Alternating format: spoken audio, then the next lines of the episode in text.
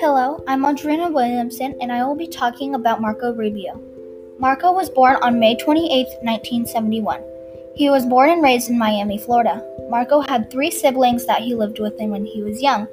He later went to college at the University of Florida, and he's famous for being an American lawyer and politician serving as the senior United States Senator from Florida, a seat he has held since 2011. Rubio made it clear that he didn't enjoy serving in the Senate a narrative he's attempted to shift since he dropped out of the presidential race.